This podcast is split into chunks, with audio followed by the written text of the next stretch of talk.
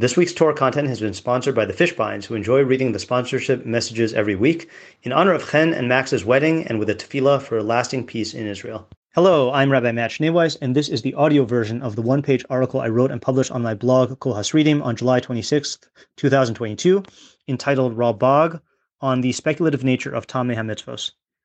Throughout his Torah commentary, Ralbag provides numerous Tamei HaMitzvos, reasons for the commandments, endeavoring to show how each mitzvah perfects our midos, character traits, and deos, knowledge of the universe.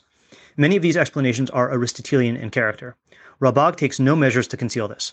He often quotes Aristotle directly or refers the reader to his works. What are we to make of these Aristotelian Tamei HaMitzvos explanations? Does Ralbag really believe that Hashem had these Aristotelian ideas quote unquote in mind when he quote unquote designed these mitzvos? How certain is Ralbag that his Tamei HaMitzvos theories are true? Thankfully, Ralbag addresses these questions in his introduction.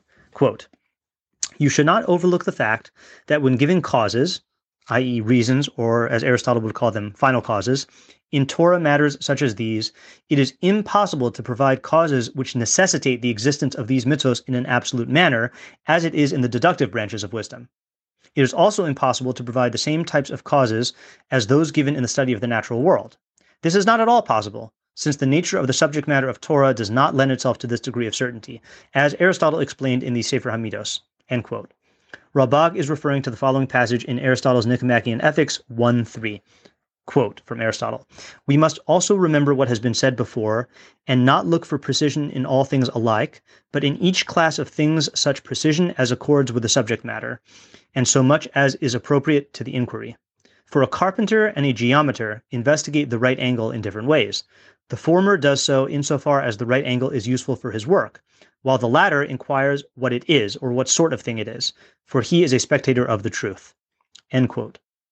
In other words, it would be a methodological mistake to look for the same degree of certitude in the study of history as in math, the same level of precision in literary analysis as in physics, or the same degree of necessary conclusions in moral philosophy as in symbolic logic. Every intellectual discipline has its own methods and standards, and it would be wrong to expect one subject matter to comply with the conventions of another. Ralbag then goes on to explain why he felt compelled to include this point in his introduction. Quote, we mentioned this so that the reader does not devalue the reasons we provided for the mitzvos of the Torah in our commentary for failing to meet the standards of other disciplines. The subject matter of those subjects lends itself to a greater degree of verification than these Torah matters and other things like them. End quote.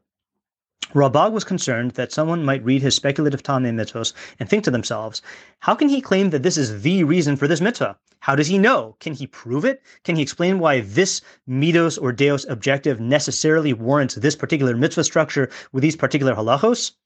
Such questions stem from the methodological error of demanding that the study of the Tamei HaMitzvos conform to the standards of other branches of knowledge. Such an error would be disastrous if it led the reader to make light of the Tamei HaMitzvos theories that Ralbag provides, or worse, to disregard the study of Tamei HaMitzvos altogether. At the end of the day, how might Ralbag respond to the charge, leveled by some, that he has projected Aristotelian ideas onto Torah? And by the way, on the actual blog post, I hyperlinked the parenthetical comment leveled by some uh, I hyperlinked to my article about the postmodern uh, analysis of halacha, uh, where Rabbi Shagar would seemingly object to Ralbag's, uh, um, you know, use of Aristotle's ideas in explaining Torah. So anyway, the question is, at the end of the day, how might Ralbag respond to the charge that he has projected Aristotelian ideas onto Torah? I'd like to think he'd say something like this. Uh, quote, not actual quote, but quote of what I think he would say. First, the study of Tamei Mitzvos is not an exact science. Second, I do not regard Aristotle to be infallible.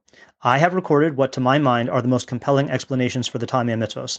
Since I hold that Aristotle was right about a great many things, I have chosen to express my ideas by drawing upon his writings. End quote of the hypothetical quote. What would Ralbag say about alternative explanations? I suspect he would say what he in fact writes in his introduction to Sefer Mishle.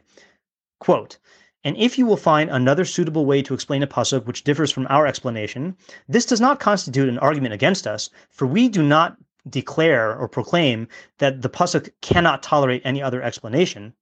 End quote. For all his radical views, Ralbag was an intellectually humble thinker.